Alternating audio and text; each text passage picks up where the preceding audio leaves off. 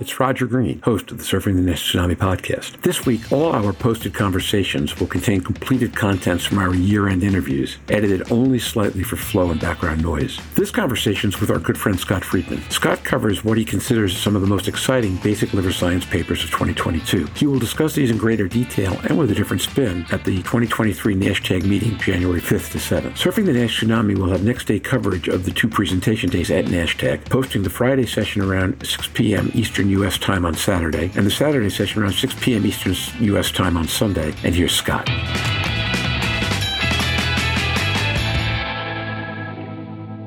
This afternoon, we're here with one of our Actually, we're recording a lot of our favorite guests this afternoon, but this favorite guest happens to be Scott Friedman. Scott, how are you this afternoon? Scott Friedman. I'm great, Roger. How are you? Fine. As you get ready for the end of the year, any highlights ahead or just kind of a end of the year? Well, I think there's lots to be hopeful about and lots of great science. I guess that's my strong suit. Some of these are going to translate into new approaches. So I would say there's some interesting prospects out there based on the published literature in the calendar year. Bjorn, how are you this evening? Jörn Schattenberg. Uh, I'm fine. It's the start of the last two weeks in clinics. I was telling Scott up front, there's a lot of clinical stuff going on still. But, anyways, looking at as a very successful year, I believe. So it's fun. And as you point out correctly, it's late in Germany, even later than it is in England. Louise, how are you today back on this side of the uh, world? Louise Campbell. I'm recovering. I'm very well. It's a bit snowy here, so we're getting a preview to a white Christmas here in London, which isn't unusual, but it's not that common. We don't see snow here anymore. Well, we do occasionally, but very rarely. One of the effects of global warming is we had, I guess, what y'all would call three or four degrees and rain the other day. And five years ago, I'm pretty sure that would have been snow or icing, but it isn't. So, with that, why don't we just uh, kick on? I've invited Scott to join us and talk about, as he started to preface, some of the really exciting science that's come on this year. Scott, my friend, your floor. Go ahead. Sure. Lots of exciting science, as you know, NASH, and both in patients and even in basic science and translational models, uh, is really front and center for obvious reasons in terms of the public health impact. And with no approved drugs, there seems to be, on the one hand, more of an urgency to come up with better pathways and better targets. On the other hand, to try to modify and uh, improve our clinical trials and our endpoints and our non-invasive markers to make those trials more streamlined and more accessible. And there's been progress. So there are a number of articles I'm going to highlight if you'll indulge me. I will say that I'm well prepared for this podcast because I was asked to speak at the upcoming NASHTAG conference, which I know, Roger, you'll be well represented at. And in doing so, I was assigned the task of finding some good articles to review for best of basic science. So I will share some of those perspectives uh, without revealing what I think will be an entertaining framework in which I present these articles. So for those who aren't planning to attend, this may induce you. And for those who are, uh, make sure you show up in my lecture.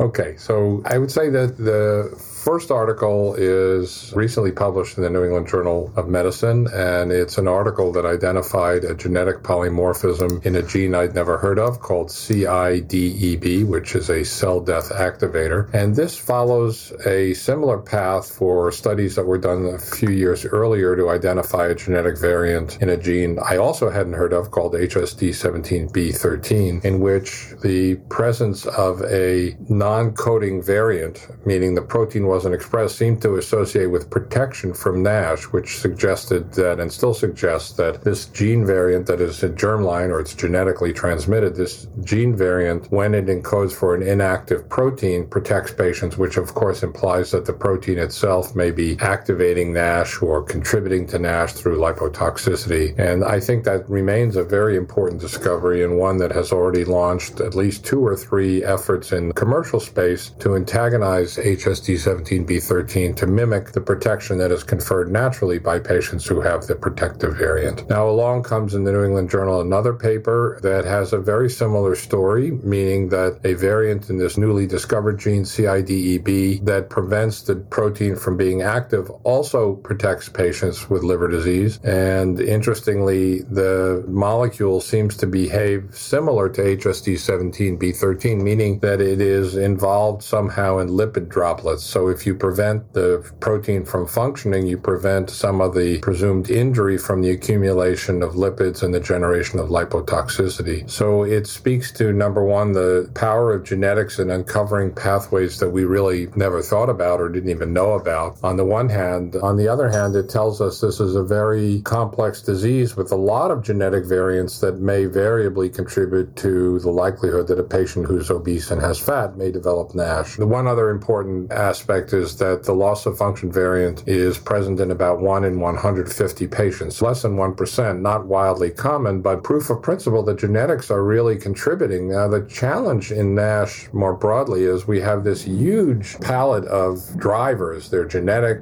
some are derived from the microbiome, some are attributable to diabetes and the consequences of metabolic syndrome. And how we integrate all these different drivers and establish which one or ones are most important, I think remains one of the uber challenges, if you will, of sorting out the pathogenesis of NASH and prioritizing therapeutic targets. So just to summarize, and the paper was Verweij, V-E-R-W-E-I-J et al. in New England Journal of Medicine, probably about six weeks ago. So this paper identifies a new genetic variant with some protection in the case of variants that prevent the protein from being active. How we add this up and how we integrate this into our evolving picture of NASH pathogenesis remains to be established. I think this is very apropos, Scott, and I think there's a paper in the Journal of Hepatology that came out two or three days ago on antisense SIR or siRNA therapeutics on HSD 17 beta. And actually, in, in, a proof of concept, they showed that in patients and healthy, healthy volunteers, they could knock down the mRNA and the protein and even reduce ALT in these patients. The science you're detailing here is already being taken up by companies, being put into patients in early clinical trials. So, this is the exciting aspect of this development from my perspective. Yeah, that's a wonderful compliment to what I said, Jorn. And I would reinforce that it not only shows how quickly genetic information can translate into real therapies, it also underscores something that we had shied away from before, and that was gene therapy. So effectively, what you described to knock down HSD17B13 is a form of gene therapy. We realize now that gene therapy is all around us in a very good way because the COVID 19 vaccines that were basically an mRNA based vaccination strategy are in fact gene therapy. And there we have hundreds of millions of people who've received those vaccines already. And so that combined with some approved gene therapies for rare liver diseases like alpha 1 antitrypsin, porphyria, I think we're close to approval for gene therapies for hemophilia, and I'm probably overlooking some others as well. This all speaks to a new era of treatments, both for liver disease, which is particularly appealing because liver is a perfect target for gene therapy, but also gene therapy of bone marrow to correct genetic diseases. So, whole new era. Liver is uh, out front in many ways, again, because most gene therapies, if they're effectively manufactured without a targeting component, they go to the liver automatically. So, it seems to be the lowest hanging fruit for testing gene therapy. So, lots of excitement, and your, your comment is very apropos. So, maybe the next paper or papers I'll highlight are two papers that really are each tour de force. I don't know if that means they're tours de force or tour de forces or something else, but nonetheless, they're both from the laboratory of Robert Schwabe, who's a very accomplished scientist at Columbia here in New York, and I've admired his work for many years. There's always been this very poorly understood relationship between scarring and cancer. And uh, of course, in liver, that's probably the prime example because most patients only develop cancer once they have very advanced scarring. But it's also true in other tumors, or I should say in other organs where fibrosis is associated with cancer development. The other prominent one is pancreas, but also lung and other tissues as well. And so everybody knows now that the,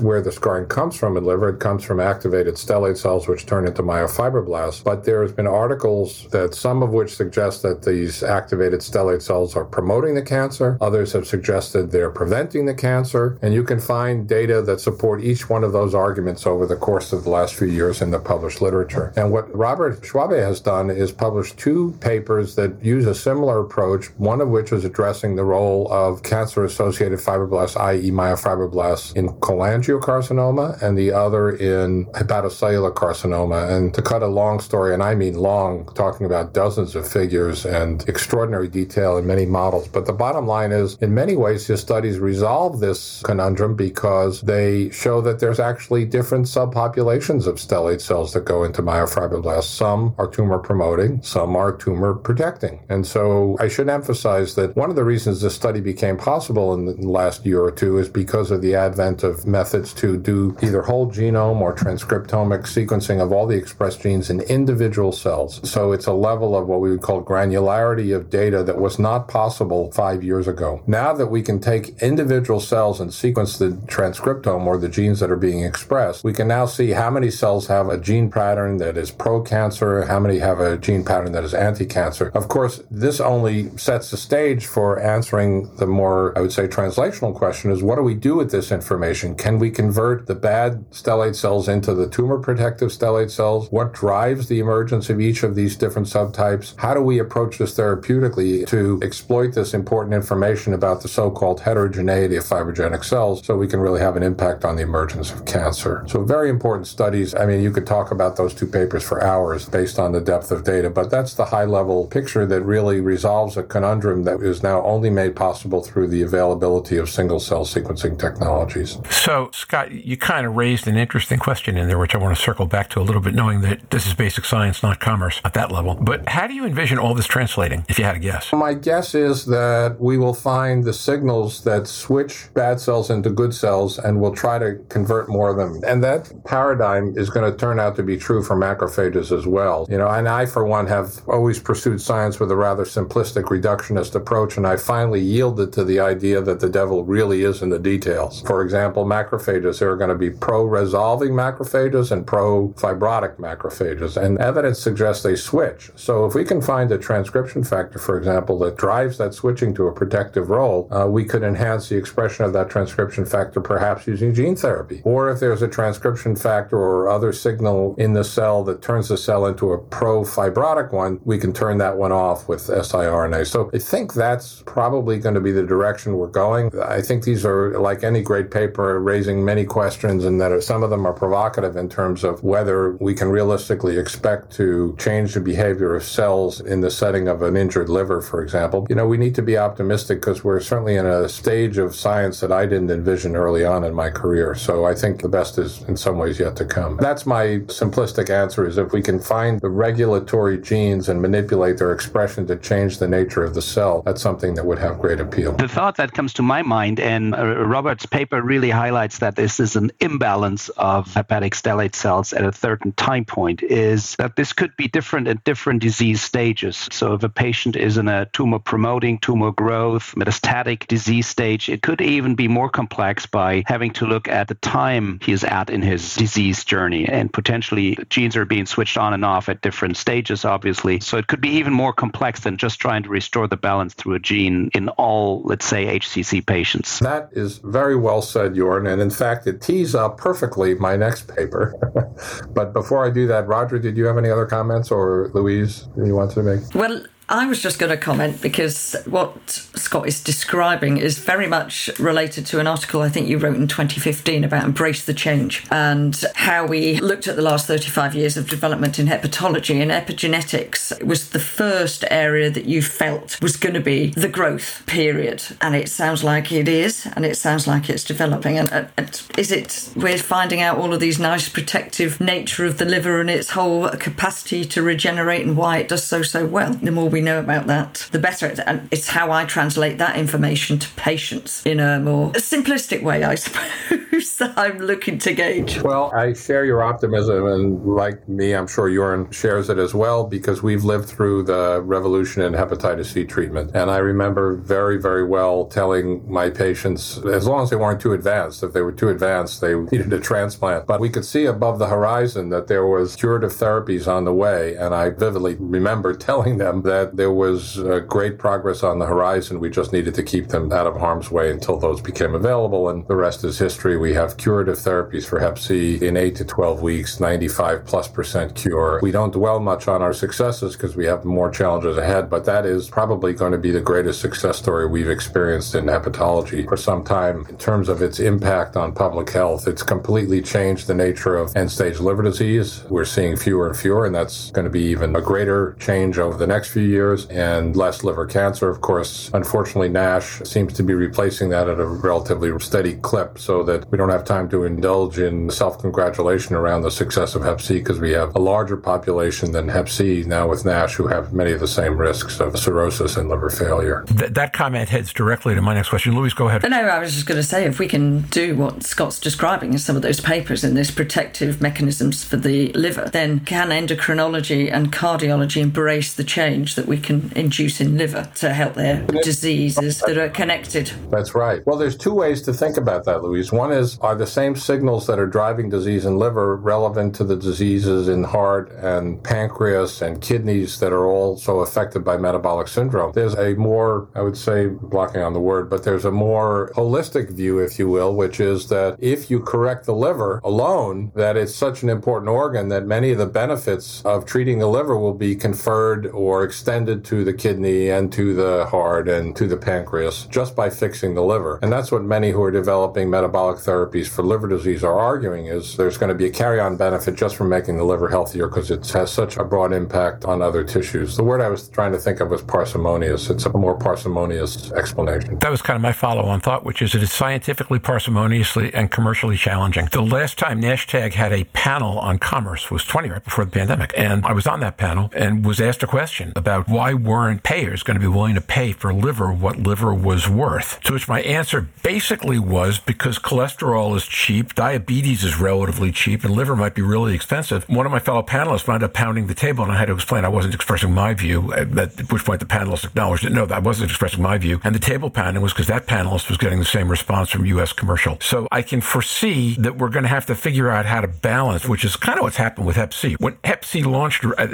initial launch price, economically it made sense in the long term for society, but every payer would have gone broke giving it to everybody who had to have it at the initial price. Now we're at a quarter of the price in the U.S. and less than that in other parts of the world, and it becomes economically a lot more feasible. As you point out, Scott, that's a much smaller population than NASH, so I think there are going to be interesting questions as we do all this around that parsimony. Well, so there are a number of uh, takeaways from the Hep C story that I, one of which I mentioned, but the other is that Michael Houghton and his team at Chiron discovered the virus in 1989, a tour de force that ultimately led to the Nobel Prize. And here was a single virus, not a systemic disease like metabolic syndrome, and still it really took 25 years to get to the point where we had high levels of cure with well-tolerated medications. And that's one target, a virus. So we, on the one hand, are optimistic. On the other hand, the success inevitably will be incremental and there'll be something that maybe benefits 25% of the population compared to the 12% in a placebo. That's kind of where we are now with some drugs. And it will be, and yeah, if we add this drug in these patients, now it's boosted to 40%. And if we add another drug in other patients that have a genetic risk, now the response rate is 60%. And that's exactly what we saw in Hep C. It went from 5% for interferon alone to, I think, 20% with interferon and ribavirin. Then pegylated interferon, was 45%. And then direct acting antivirals with pegylated interferon and ribavirin, it was 75%. And then we went to all oral antivirals and it's 95 plus percent. And that took 25 years.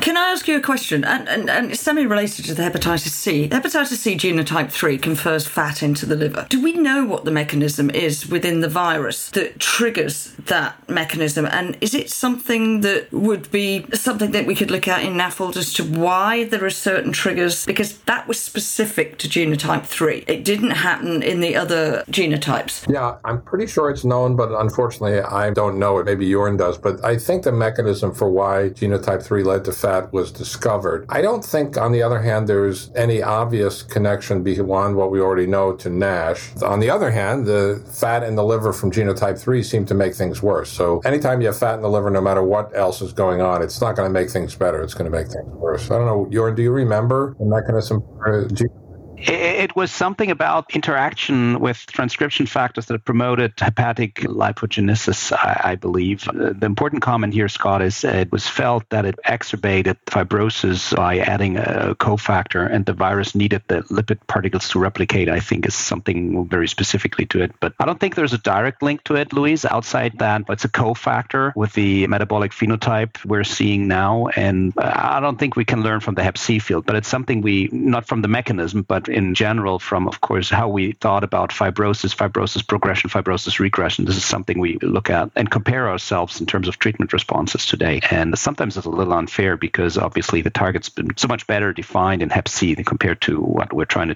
today. Duly noted. Scott, why don't we take a few minutes? If you got one more paper to go through, let's do that. Sure. And let me wind us back to where Jorn had sort of teed up this paper, and he had made the important observation that one of the variables we may not be thinking about is the stage of disease and how that influences the behavior of cells and the therapeutic targets that are relevant. And that's exactly what a paper actually from my lab, uh, I don't mean to be self serving, it's actually accepted for publication in Science Translational Medicine. So I think it's passed muster from the peer review perspective, and it's among the most exciting things I've done in a long, long time. And it's really work that's been driven by a super talented young faculty, Shuang or Sammy Wang, in my laboratory. To cut a long story short, we used a method to visualize the stellate cells or the fibrogenic cells in liver that has been developed mostly for viewing tissues from the brain and the CNS called glass imaging or uh, transparency imaging. And what you effectively do is you turn uh, any organ that you subject this chemical treatment to into a, an aversion of the invisible man. Do you remember?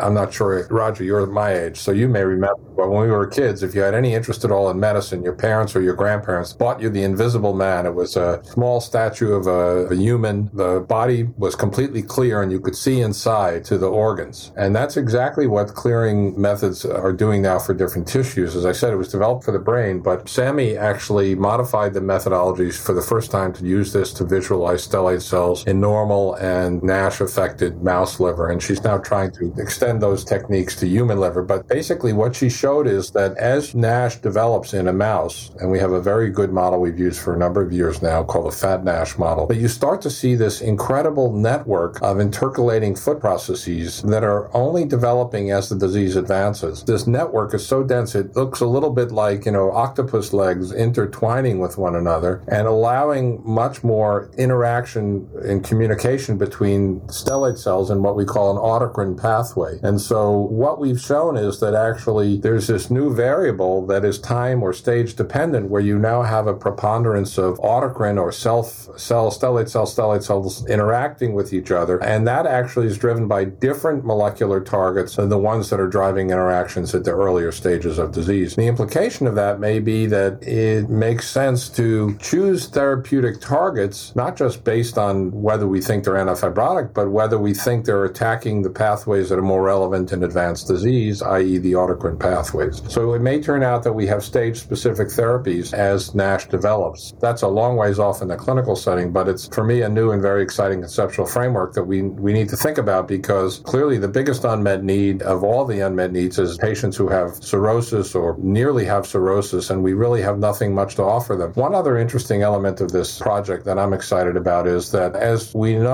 the features of NASH tend to go away as the disease gets advanced. So the fat starts to go away, a lot of the ballooning becomes less obvious, and then you're left with what's called a bland cirrhosis. So much so that until a few years ago, these were called idiopathic cirrhosis because nobody realized that what they were having or developing was end stage cirrhosis without the features of NASH, whereas they'd had NASH at earlier stages. Now, this model of progressive autocrine signaling and loss of a lot of the other features conforms exactly to a model that was proposed by some very wise investigators at the Weizmann and at Yale uh, University who are now co-authors on our paper, in which they propose that fibrosis goes from what's called hot fibrosis, meaning a lot of inflammatory cells, and ultimately develops into what they called cold fibrosis, which is where you have mostly just the fibrogenic cells and none of the inflammatory cells. And this is a concept that's gotten great traction and for good reason in the cancer immunology field, where hot tumors are the ones that are most responsive to anti-inflammatory drugs and checkpoint inhibitors because they have the inflammatory cells that can respond to those treatments. And so by analogy, if this model holds up, and I hope and expect that it will, it means that drugs that are attacking inflammation are going to be more effective when there's a lot of inflammatory cells in the tissue, and drugs that are attacking advanced liver disease have to focus on the fibrogenic cells because the inflammation isn't quite as important because they have this self-perpetuating autocrine loop. So I hope I explained it clearly, but again, for those who show up at my NASH-TAG talk, uh, you'll get some uh, more explicit demonstrations of what I'm trying to convey. So commercially, obviously, that's amazingly compelling because then you can actually start to target what you're spending your money on at the places where people are going to die and the cost are greatest.